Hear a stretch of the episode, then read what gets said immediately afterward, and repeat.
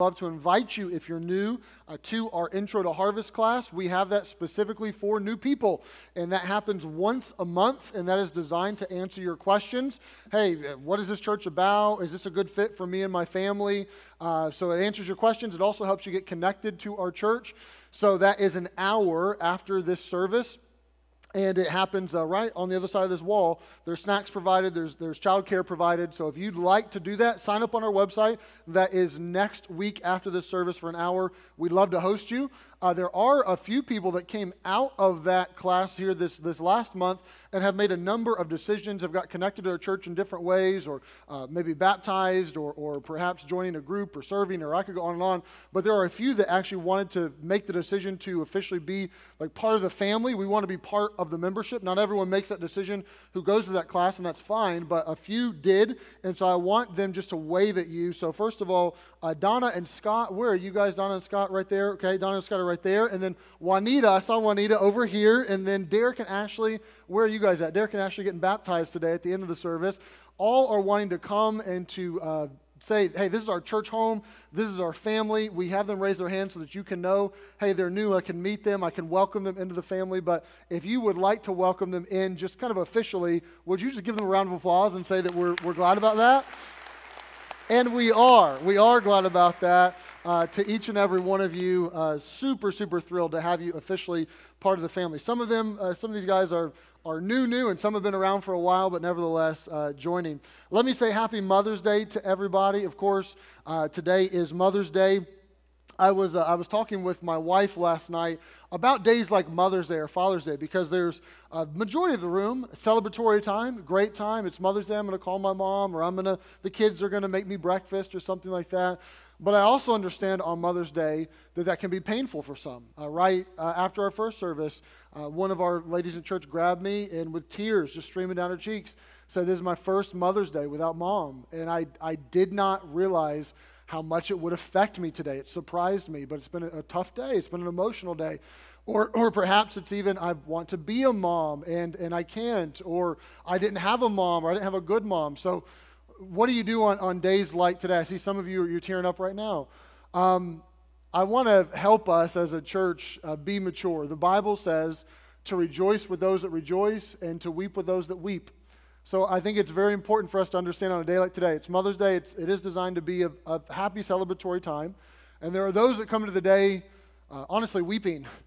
And to have the maturity to rejoice with those who are rejoicing and say, I'm glad that you're a mother. I'm glad that you had a good mom. That's a mature thing.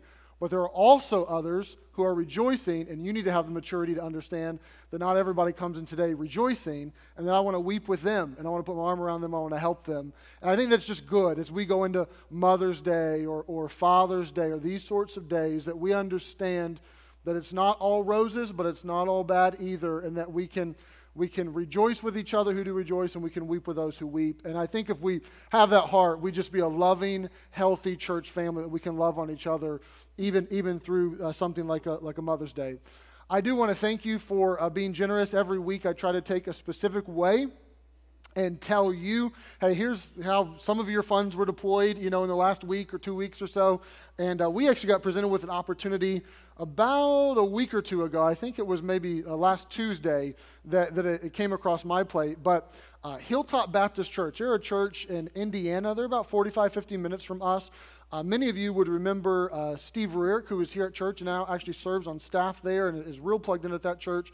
He contacted us and said, We're trying to help another church in our area, uh, and we would like some expertise when it comes to uh, sound equipment, audio visual stuff, live streaming. So we were able to, to lend uh, some perspective, maybe some wisdom, some things that we've learned over the years, although we haven't figured it all out. But we also learned that this church had a need just tangibly in equipment.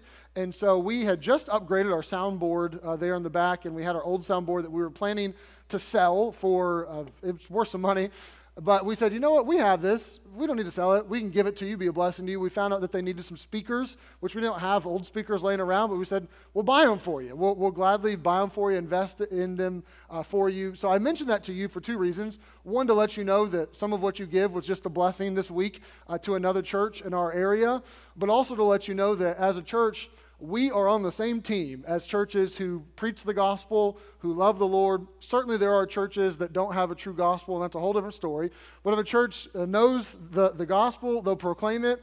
Uh, we are not in competition with them, we, we are not enemies with them. Uh, there's, there's nothing tribal about that. We want to understand and be reminded as a church that, man, we're striving for the same goal to evangelize people and to share the good news of Jesus and then see people grow and be built up in their faith, and that we can be team players. And we are grateful as a church that when we were young and fledgling 30 something years ago, that there were churches that were more mature that helped us and invested in us and gave to us and really put wind in our sails. And we want to do the same thing for other churches in our area or internationally.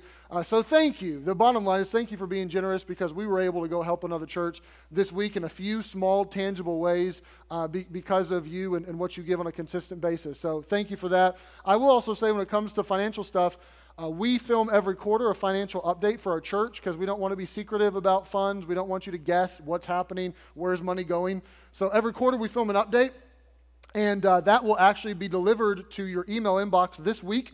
So if you don't regularly, I'm saying it for this reason, if you don't regularly get our emails, because we have a weekly communication that goes out, so if you don't get that on a weekly basis, please stop by our welcome desk and let us know. We'll figure out is that going to your junk? Uh, is that something that maybe, you know, we just don't have the right email address? So if you don't get that regularly, let us know and know that this week a financial update will come to you because we want to be as transparent and as open as possible because this is your church and we're a family and we want to share things as a family and have that transparency. So with that being said, turn to Esther chapter number four. Those are all my preliminaries, and now we get to dive into today's text, Esther chapter number four. I am going to have a word of prayer and ask the Lord just to bless our time together, and then we will begin to work at this piece by piece. So pray with me if you would. Father, thank you for today. Thank you for the opportunity to be here. We don't take it for granted. Lord, thank you for the opportunity even to be able to, to be a blessing to people. Lord, it's been awesome, uh, even this week, to share resources with churches in our area. Lord, it was awesome yesterday to, to give away a whole bunch of food to, to people that were in need and just the little things that we're able to do week by week. We, we, we say thank you to you. It's a blessing to be the church. Lord, we thank you for your word, and we ask as we open it that we wouldn't just learn or understand the history or understand the context, but Lord, we ask that you would apply this to our lives and that you would challenge us in real tangible, practical ways. We love you and we ask this in Jesus' name. Amen. Well, if you're new, let me tell you two things. Number one, we are a church. We love to preach through the Bible, especially verse by verse, book by book. We've been doing that now for four weeks. In Esther, we are literally working through this verse by verse and not skimming anything or skipping anything, but just letting the text guide the conversation, which helps me. It prevents me from hobby horsing my favorite subjects, and it allows the text to guide. Uh, but let me catch you up on the story. So, the story thus far in Esther is chapter 1. We're introduced to a Persian king named Xerxes. It's roughly 2,500 years ago, 480 BC. And Xerxes is this man who rules and reigns. He's this man that has a, a, lot of money, a lot of power. He throws a party, he gets drunk at the party, and he ends up through a series of events divorcing his wife, Queen Vashti, and he banishes her and, and says that she's no longer queen. Chapter number two, we're introduced to Mordecai and Esther, two Jewish people who are subjects in the Persian Empire. Mordecai and Esther are cousins, but Mordecai is older and became Esther's adoptive dad when Esther's parents passed away. We don't know how they died, but we know that they did. So he's her adopted dad, and Esther gets roped into a competition that the Persian Empire puts on to try to get a new queen. And the competition is, is quite frankly and bluntly a sex competition, not just a beauty competition. And Esther gets roped into this. She participates in this, and she ends up becoming the queen of Persia. Chapter number three, we're introduced to a new character, the fourth primary character, the antagonist of the story, a man named Haman. Haman is introduced to us as an Agagite, which is uh, very important. That means that Haman's forefathers and his lineage, it has always been contrary to Esther and Mordecai's forefathers and lineage. the ancestors of the Agagites and the ancestors of the Jewish people are ancient tribal enemies. They have tried to destroy each other for many, many, many, many decades, even centuries.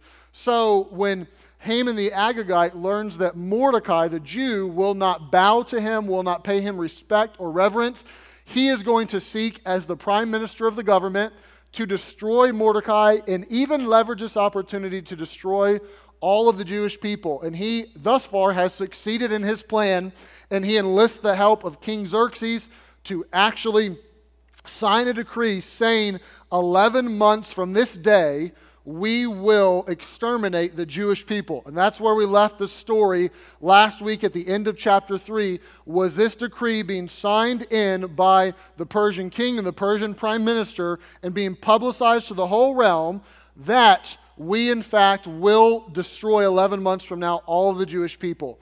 As you could imagine, this is going to create quite the buzz and a lot of consternation in the heart of the Jewish people, which is where we pick up chapter number four.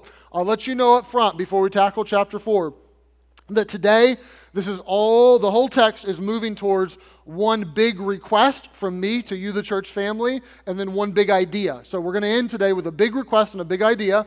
But if you understand, you'll understand chapter 4 more if you get that this is a series of messages between Esther and her cousin Mordecai. Okay?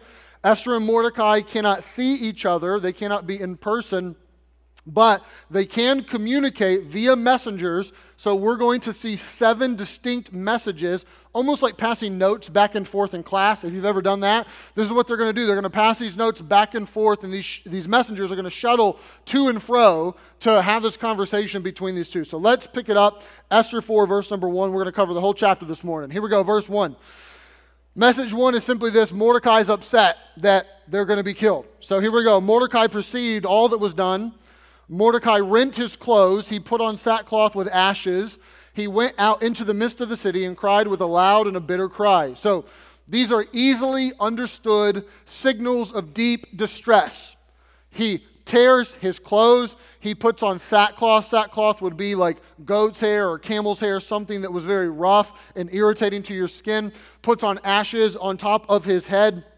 This is, these are all signals of grief. This is an external grieving process, and Mordecai has the weight of losing his life, but also Mordecai has the weight of potentially causing the destruction of the 10 to 15 million Jews who are in the kingdom at this time, because he was the one who didn't bow, and he's the reason that this decree has come. So he is obviously grieved. Verse 2 He came before the king's gate for none might enter into the king's gate clothed with sackcloth. So he did not, the king did not want mourners inside of the palace walls. And it seems that the cardinal rule in Persia was just keep Xerxes happy. Okay? Don't act sad, don't act grieved, make sure he's happy. And this was stereotypical of ancient Near Eastern rulers to have a rule that you couldn't be sad around me. You would even see this with Xerxes' father. If you read the biblical book of Nehemiah, Nehemiah in chapter 2 is the cupbearer to Darius, Xerxes' dad. And he has this sad face because he wants to go back to Jerusalem and build the walls. And Darius looks at Nehemiah and says, Why the long face? And you're told that Nehemiah was very fearful because he knew, don't have a long face around him.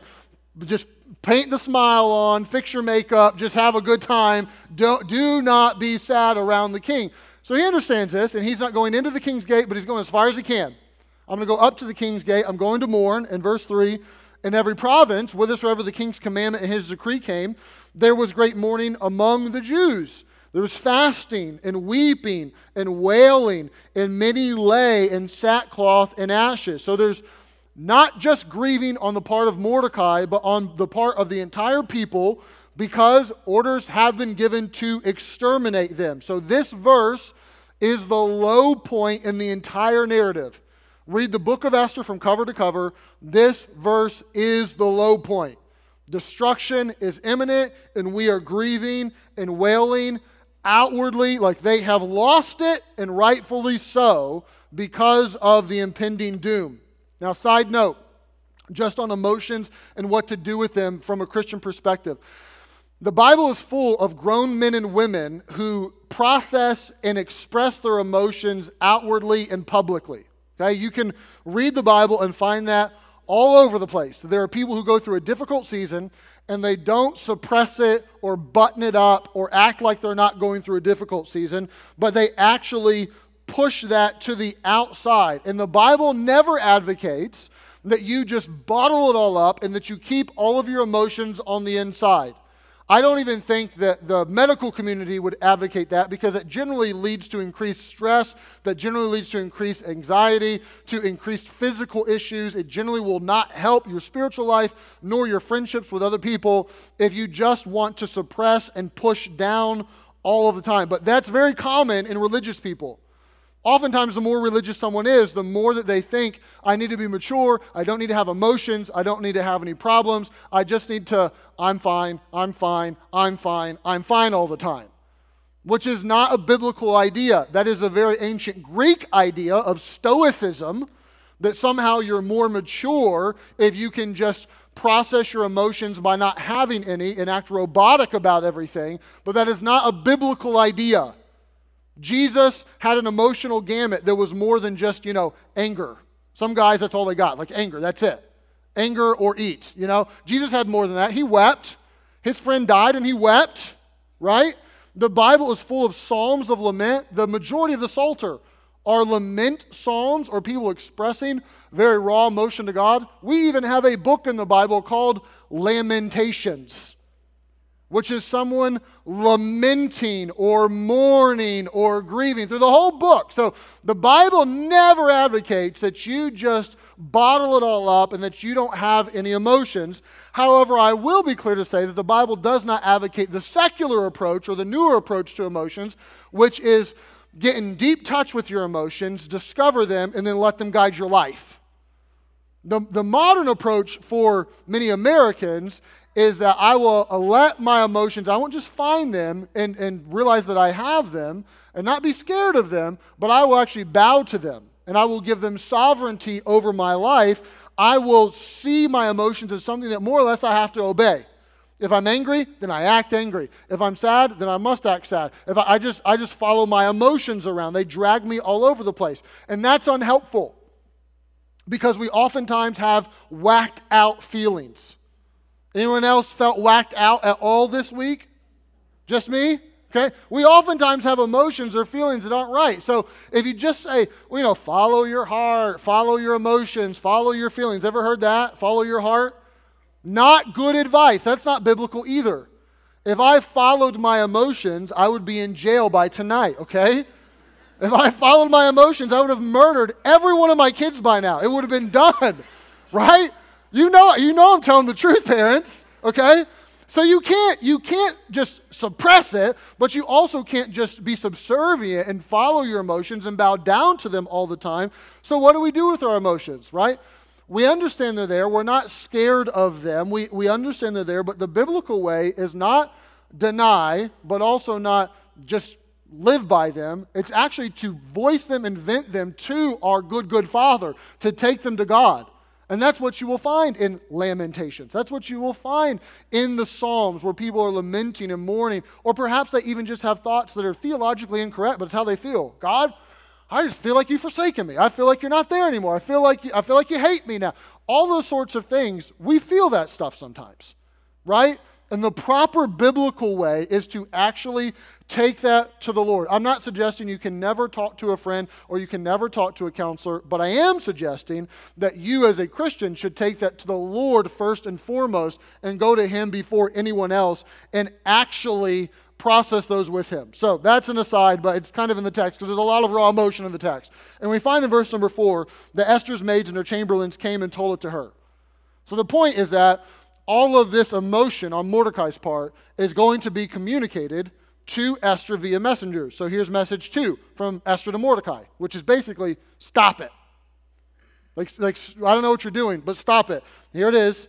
Then was the queen exceedingly grieved, and she sent raiment to clothe Mordecai and to take away his sackcloth from him, but he received it not. So, first of all, she's grieved. Why is she grieved? You'll find in a minute, she's not grieved because she knows the destruction that is upon them. She has no idea. She's oblivious. She's grieved because Mordecai's grieved, right? which is an important lesson just for us to know, especially uh, maybe as, as parents or leaders or adults when you have young people around you, or even your spouse or something like that, or you walk into your place of employment tomorrow. You oftentimes set the emotional temperature in the room. When you are, are grieving, someone else naturally is going to grieve. When you are upbeat, other people will naturally be upbeat. You have an effect on people. Your, your emotions have an effect on their emotions. So it's not to say you always need to have positive emotions or you always need to have negative emotions. It's just to note that you do set the emotional temperature as you go places. So she's grieved just because Mordecai is. So she sends him clothes. Presum- presumably, so that he would change and that he would enter the gate and he would go about his business and that he would, he would stop. But we're told that Mordecai refuses it and says, like, I didn't need a, a trip to the mall. I'm fine. I don't, now I'm going to keep grieving. I'm going to keep on. So here's message number three. Then called Esther for Hatach, one of the king's chamberlains, whom he had appointed to attend upon her, and gave him a commandment to Mordecai to know what it was and why it was. So she has no idea what's going on. I want you to find out. Go talk to him. What's happening? Why is it happening? Why are you grieving? Why do you have ash on your head? Why are you in sackcloth? What is the big deal, right? Esther has been sentenced to death and she has no idea. So, message number four, verse 7 Mordecai told him of all that had happened unto him and of the sum of money that Haman promised to pay the king's treasury for the Jews to destroy them. Remember that last week? That Haman added this financial motivation to King Xerxes and who manipulated him by using finances to say if we destroy them, we could plunder them, and this we need, would fill our coffers with all this. So he, here's what's happening. Here's the money that he's promised. Verse 8. Also, he gave him the copy of the writing of the decree that was given at Shushan to destroy them, to show it unto Esther, declare it unto her, and charge her that she should go in unto the king to make supplication unto him and make request before him for her people. And Hatach came and told Esther the words of Mordecai. So, what Mordecai says is, Esther, you don't know this, but we're done for. We're toast unless you go mediate. Your husband is a maniac. Go talk him off the ledge. It seems like you're in close proximity to him, so please go help us out and go have a conversation with him. The king just decreed that we're all dead. He's going to take all of our stuff. And in case you think that this is hyperbolic language, in case you think that I'm just being a drama queen, I'll, here's the decree, like word for word. Go show it to her, like I did not make this up. This just happened. And we know in Esther's life from chapter 2, verse 20, that Esther had a habit of obeying her adopted dad. Chapter 220 tells us that Mordecai told her, Don't share your faith, don't let anyone know you're a Jew. And she did that, and it told us that it was her custom, it was her habit to obey Mordecai. And we're left now in the text wondering, will she obey him in this?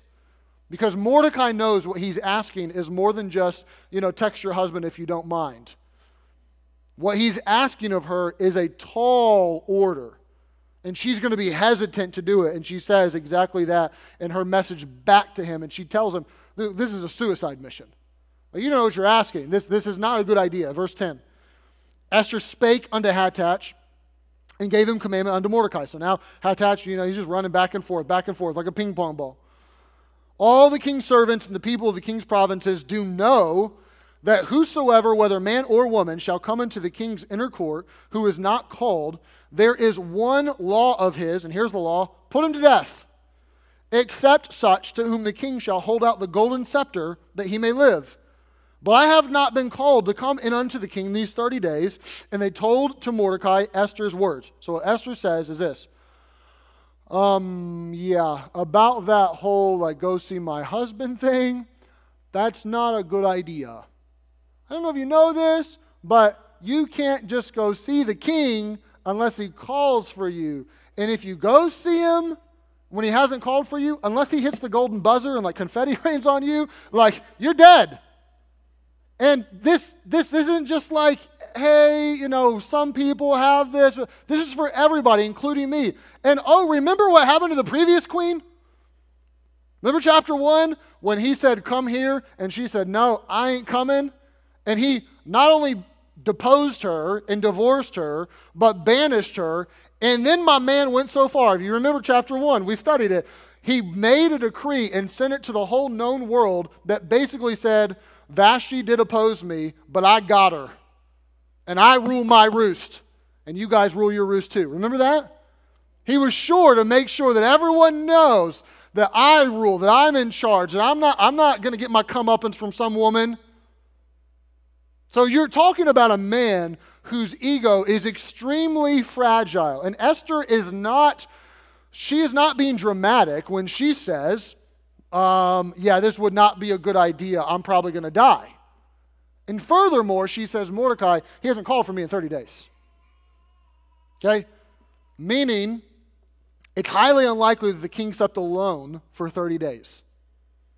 Right? Even history, uh, biblical history and just history history, like go read the encyclopedia, will tell you that Xerxes became very preoccupied with women and his harem and his concubines. And we read all about that in chapter 2. He had a whole system.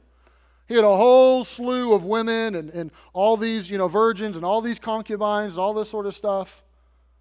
So when Esther says, he hasn't called for me in 30 days, what she is saying is, the only thing that I had going for me was my beauty and my figure, but apparently that's not in high demand any longer. So I don't have a lot of leverage to go see the king. It's not like we went on a date last night and he, you know, whispered sweet nothings in my ear and we have all this Romeo Juliet romance and he took me on a tour through the park and showed me his new construction projects. Nah. She is the queen, but she is not involved in the political system. She's so not involved that she doesn't even know when decrees are being made that would be her execution, okay? She has no idea. She's oblivious. She, she's a little trophy. That's all she is. And she knows it. And her response to Mordecai is sensible, it's logical, it's, it's thought through, it's not dramatic at all.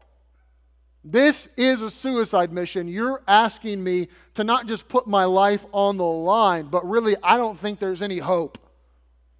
Mordecai shoots back to her, and he's going to give her a threefold argument as to why she should do what he, what he says. Here's what he says Verse 13, argument one commanded to answer Esther, Think not with thyself that thou shalt escape in the king's house more than all the Jews. So, Esther, first of all, if you think you're going to escape when the day of destruction comes, you're fooling yourself. You're going to be outed. I don't know if Mordecai's suggesting that he's going to out her. I don't think he is, but he is at least implying that somebody's going to tell on you. Like they're going to go kill those people, and they're like, "Wait, I grew up with the queen. She was my neighbor," and they're going to let them know. And like you're not you're not going to escape the day of destruction. First of all, second of all, for if thou altogether holdest thy peace at this time, then shall their enlargement and deliverance arise to the Jews from another place, but thou and thy father's house shalt be destroyed. So he doubles down on you're going to be destroyed if you don't do this. But Mordecai here flips a switch. A few verses prior, we reached the low point in the book. But now, right here, verses 14 through 17, the whole book hinges on these verses.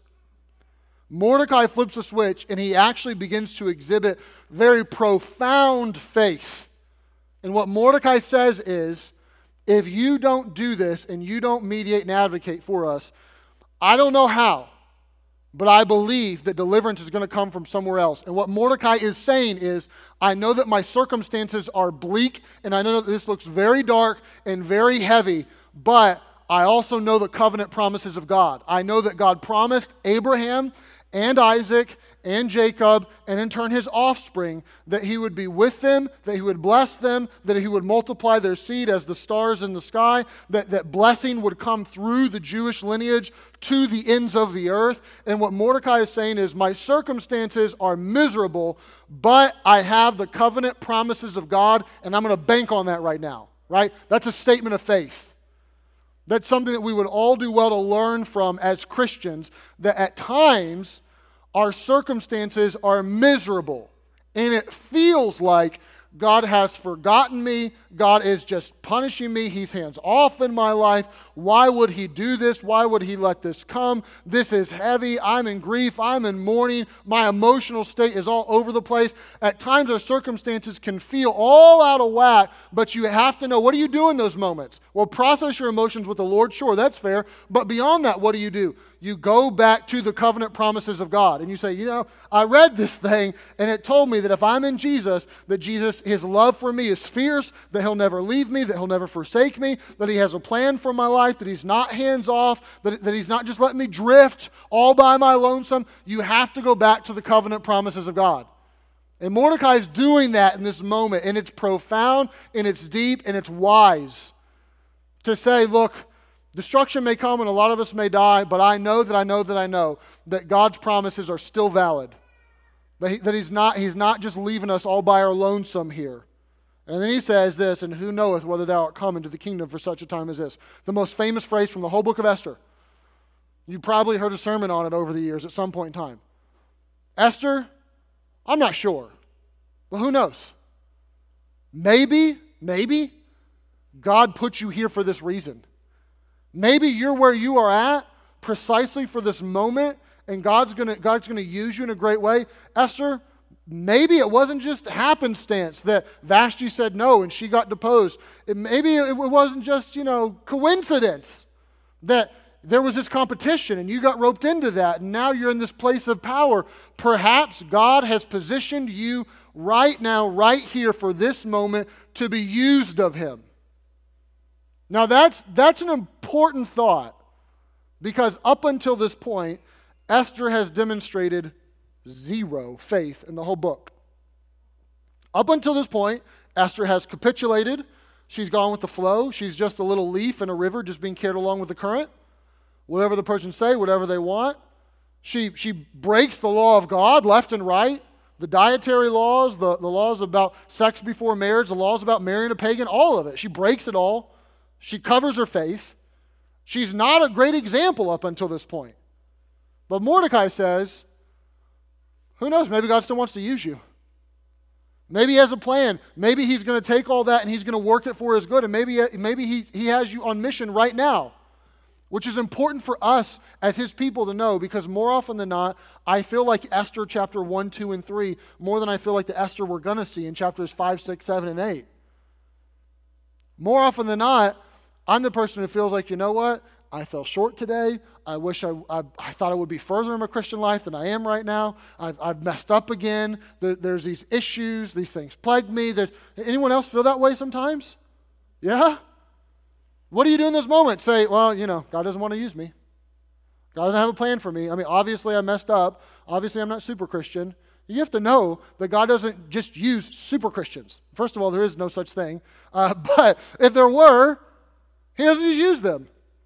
I more often than not find myself like Esther, cowering or ducking or trying to, trying to tiptoe through life and, and not cause waves and be bold with my faith rather than being, you know, like I picture Paul as this man with like his cape flapping in the wind who's like, to live is Christ, to die is gain, right? Like I don't see myself that way. But Esther, eh, eh, God wants to use her still. He has a plan for her still. He has a purpose for her still. So I say that to tell you I don't care if you feel like super Christian this morning or you feel like a miserable joke of a Christian this morning. God has a plan for your life. No, no, you don't understand what I did, but if you knew my passion, no, no buts, no. He has a plan for your life. You haven't been more of a coward than Esther. You haven't broken, uh, you know, as, as many commands as Esther. Like he, he has a plan for you. He's going to use her. And he wants to use you. So don't for a second think that the ship has sailed and I just have to go through life with a guilt complex, just thinking of what could have been and how God could have had a plan for my life. And I messed it all up. And, you know, his perfect will is gone and, and you know, it's, it's no longer on the table for me. Stop, stop, stop. God wants to use you. And I mean that. And you got to get hold of that. That, that's, that's hopeful, that's helpful, that is encouraging to know that no matter who you are, what you've done, God legitimately, He loves you and He wants to use you for His purposes and for His glory. He really does. He really does. Here's what Esther says in return to Mordecai Esther bade them return to Mordecai this answer, verse 15 Go, gather together all the Jews that are present in Shushan and fast ye for me. Neither eat nor drink three days, night or day.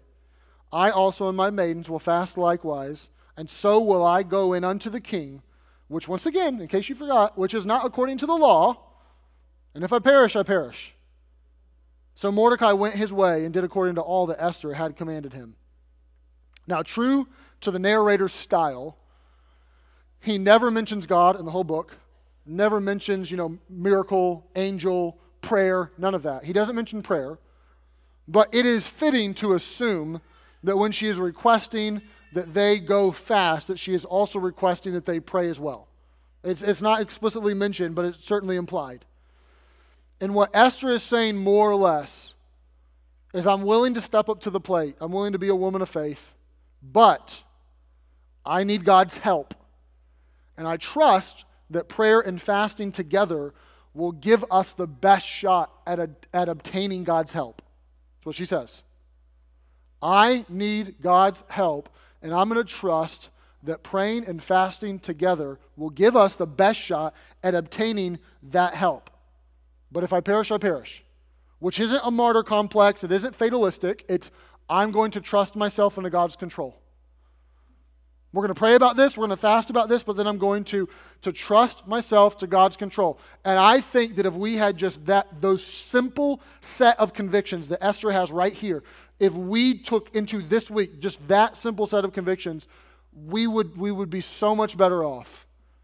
If we as a church body and as individual Christians took into this week, I need God's help for my life this week, and I'm going to trust that praying and seeking that help and even fasting coupled together with that is my best shot at obtaining the help of God, then I'm going to do that. What, what a simple set of convictions, but what a potent set of convictions. Would you be willing to pray and fast to obtain God's help? Jesus told us to pray for his help in, in the model prayer, the Lord's Prayer, right? Lead us not into temptation, but deliver us from evil. Lord, I can't deliver myself from evil. I, I, I, can't, I can't protect myself. I need you. I need your protection. I need your help. Keep me safe spiritually. Keep me, help, keep me safe uh, physically. Deliver me from the evil because I've, I've struggled against my sin, but I can't figure it out all on my own. I need your power. I need your help, right? Would you be willing to pray to that end this week? Would you be willing to fast for that? You say fast. What do you mean fast? I mean fast. Like that's fast. You know what fasting is. Donald Whitney, I love what he says in his book, Spiritual Disciplines. He has a chapter on certain select spiritual disciplines, but he has one on fasting. And he says that fasting is the most feared and misunderstood of all the spiritual disciplines. I think he's right.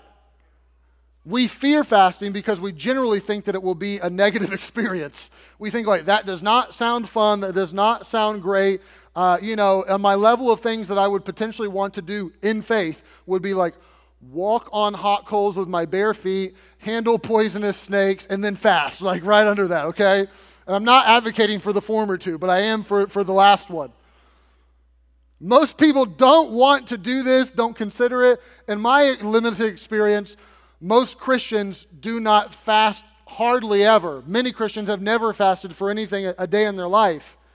And fasting is very misunderstood because there's very little awareness of it. It's just not talked about a lot. But the irony is the Bible talks about it a lot. Fasting, this may surprise you, is mentioned more than baptism in the Bible. Is there a lot? It's all through the scriptures whether it be the Jewish people uh, being necessitated to have a day of fasting for the Day of Atonement, or whether it be different examples of people that fast. You find that, that Ezra fasts as they want to take this journey from Persia back to the homeland, and they pray and fast for safety as they go. Nehemiah fasts that the Lord would give him the opportunity and the resources to be able to build the walls back up in Jerusalem and be able to go there. Esther fasts for the deliverance of her people. Daniel devoted himself to prayer and fasting in Daniel chapter number 9. 9. We know that Jesus, of course, fasted 40 days in the wilderness and he did not eat for 40 days. We know the early church fasted. That they, at Antioch, they fasted and they prayed before the Lord led them to send out Paul and Barnabas on the first missionary journey. 1 Corinthians 7 tells us that husbands and wives that are both saved should at times uh, stop and remove themselves from sexual activity and dedicate themselves to prayer and fasting for a season. And I go on and on all through the Bible is the idea of, of fasting. You say, okay, help me define that. So let me help us not misunderstand what fasting is and just be really crystal clear, okay? What Esther advocates here for is an absolute fast. There's an absolute fast, a normal fast, and a partial fast. So an absolute fast is what she says let us not eat or drink. So, an absolute fast is I don't eat anything, I don't drink anything. It is not recommendable to do that for an extended period of time because you need to drink something, okay? A normal fast, or what you would typically see in the scriptures, is I do not eat anything, but I will drink water. Sometimes people will even have a juice fast, maybe because their blood sugar levels are diabetic and they have to monitor that sort of stuff. Uh, so you do have to put health in this. If you have bad health, I'm not saying this is the greatest idea in the world. But a normal fast is not eating, but I will drink. A partial fast would be I will preclude myself from partaking in some sort of select thing that I oftentimes do, maybe coffee. Some of you are like, do not touch my coffee. okay? But a partial fast would be like, I'm not going to drink coffee, you know, for a day or three or a week or whatever. So there's absolute, there's normal, and there's partial. Esther advocates for absolute, but the bottom line is that Christian fasting and that spiritual discipline that's all through the scriptures is a Christian voluntarily abstaining from food for spiritual purposes. Saying, I am going to, not because someone's making me, not because I'm in prison or something, they won't feed me. I'm going to voluntarily stop partaking in food and I'm going to do this for a spiritual purpose, which does delineate it that's different than for just a physical purpose because intermittent fasting is very popular right now. There's a lot of diets that center around the idea of intermittent fasting, you know, eat at six o'clock and then don't eat till noon the next day or something like that. So if you want to do that, that's fine for a physical purpose. That's not wrong. But the point is that true fasting is for a spiritual purpose. And here's how this works. You say that doesn't sound fun. Well, it's not entirely fun, but the idea is that it's, it's a spiritual benefit. Let's say that you decide, I want to fast for a day. You wake up in the morning, probably not that hungry, unless you eat breakfast every day like clockwork, but I don't eat breakfast, so for me, I'm fine. Once lunch rolls around, though, my stomach rumbles, right? You get hunger pains, and all of a sudden you think, I'm hungry. Oh, yeah, I'm hungry because I'm not eating. And you think, I'm not eating because I'm praying for and fasting for this. And then your mind is suddenly prompted to pray for that, right? And then a little bit further goes on, and now you have a, a, a headache because you haven't eaten or because you haven't had your caffeine fix for the day or whatever that may be. Oh, I have a headache. I don't like that. Oh, I have that because I'm fasting. Oh, I'm fasting for this. And it is, it is an idea, number one, to prompt you to pray more often for that request, but also to demonstrate the seriousness of it to God. And this is not to say that, you know, God's never going to answer any request if, if you don't fast, but it does, it is very tough to not eat, okay? For most people at least. Because we want to eat, we like it, we're self indulgent. So when someone decides, I'm going to, like Esther, I'm going to take three days and I'm not going to eat anything and I'm not going to drink anything, that's not an easy thing, but it demonstrates the seriousness of the request and says, like, God, I'm taking this request to a whole nother level. Like, I really mean it. This is really important to me. I'm going to pray and fast for this. So that's what fasting is. You can do that for a meal. You can do that for a day. You can do that for three. Jesus did it for 40. You can choose anywhere in between. But that's what fasting is. And the point of today's sermon is to point out that Esther called for a corporate fast. What Esther said, and let me make one more, one more distinction, and then we'll and then we'll bring this home, okay? Jesus did say in Matthew that when you pray and fast, don't do it like the hypocrites and let everybody know. So what he was saying was, if you pray and fast, don't do it for, you know, oh look, I'm super spiritual, look at me. But he was not saying that you can never let anybody know because there are times like this where there is a corporate fast. Esther obviously let people know she was fasting and she invited them to join her. It's not wrong to let someone know you are. It's not wrong to invite someone in to fast with you. And this is a corporate fast, and the point of today is moving towards this moment where I'm going to make a big request of you, okay? My request for you is that you would actually pray and fast for our church at some point in time in the next week. Obviously, I'm not going to make you. I'm not going to, you know, make you sign something. I'm not even going to check up on you and say, "Did you do this? Did you honor the request?" But I would ask, as your pastor, and I think that we could take a good lesson from Esther if we said, "Why don't we this week have a corporate fast? And whether it's a meal or whether it's a day or whether it's three, why don't we pray and fast together?" You say, "Why would we do that?" Well, number one, it would be good for us just to grow in the discipline. Number two, I think that we need God right? Esther prayed and fasted because she understood I need God's help, and the best way to get God's help would actually be to pray and to fast. You say, well, is, is there like some, some big impending doom for us? Is there something big or disastrous, some calamity happen? No. But we understand as we go through church, and even what we're doing today, that we should not go through today hum, drum, go through the motions. Oh, we just go to church and we show up and we sing and like we preach and we share the Bible and, and it's just it's just what we do. No, we understand that this is a spiritual endeavor, that being a Christian or a a good Christian, if you want to call that, living the Christian life with seriousness, or us as a church corporately being the church with seriousness, is something that we need God's help for, right? It's not something that's automatic. It's not something that just comes. And if we think, oh, you know what, we're 35 years into this, we're established, there's some people here, there's money in the bank, we can rest on our laurels, we're idiots. We are. And, and I fall into that trap all the time of just kind of going through the day and not really recognizing my need for God, my need for His help, and my need for divine aid each and every single day. And as a church, I want us to understand and maybe even recommit ourselves in some way, shape, or form this week with some prayer and fasting and say, Lord, we just simply recognize we need your help. We, we absolutely need your help. You say, Where would we need his help? I'm glad you asked. I'll give you a couple practical things you could pray for. If you want to take a picture of this on the screen or something, you can. We'll try even to put it in our, in our email this week, coming to you on Wednesday. Pray for mission. God, keep us on mission. We want people to be saved, to like understand the good news of Jesus. We want people to be baptized. We want people to be discipled for your glory. That's, that's what we're here for. Pray for wisdom. James talks about that. Lord, give our leaders supernatural wisdom as they shape and guide this church. I need that. I'd be the first to admit you guys took a chance on asking me to be your lead pastor. It was a chance. I've told you this repeatedly. I wouldn't have taken the chance, but you did, so that's on you. But I'm, I'm young and I need wisdom, like 100% from people around me, but also from the Lord. I have no problem recognizing that, that I need the wisdom of God.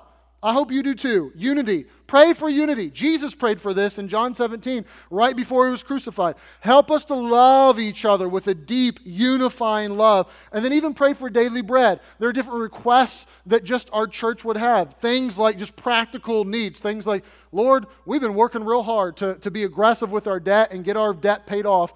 Provide the funds so that we can pay that off. We've, we've, been, we've made a lot of progress over the last couple years, but we'd love to get that paid off. Or insert any other request that you may have in there. But would you join me? Here's my request. And I off, it is irregular that I say in a sermon, I'm going to make an ask of you that we would all do this together. I've, I can't think of the last time I did.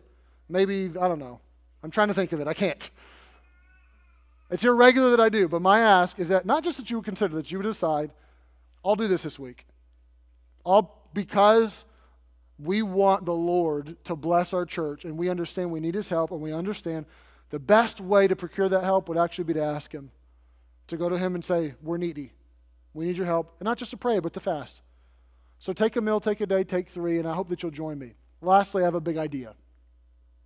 So the big idea is, is completely independent from the big request. And the big idea is that Esther saved her people by two things identification and mediation. Esther is this person, and spoiler alert, okay? If you don't know the book of Esther, uh, this is going to go well. The king's not going to kill her, okay? She's going to end up saving her people when it's all said and done. But she saves her people through identification and mediation. She's willing, number one, to identify with her people, which is not the safe thing to do because the people are under judgment and death and destruction and condemnation, but she's willing to identify with the condemned and come under that condemnation herself. And because she identifies, then she can mediate and go to her husband, the king, and say before the throne of power, like no one else could, I actually want to plead on behalf of my people and procure favor for them. And then I want to take that favor and impute it to them. And Esther is this person who saves her people through identification and mediation. And my question would be Does that remind you of anyone? Like, does, does that story ring a bell at all?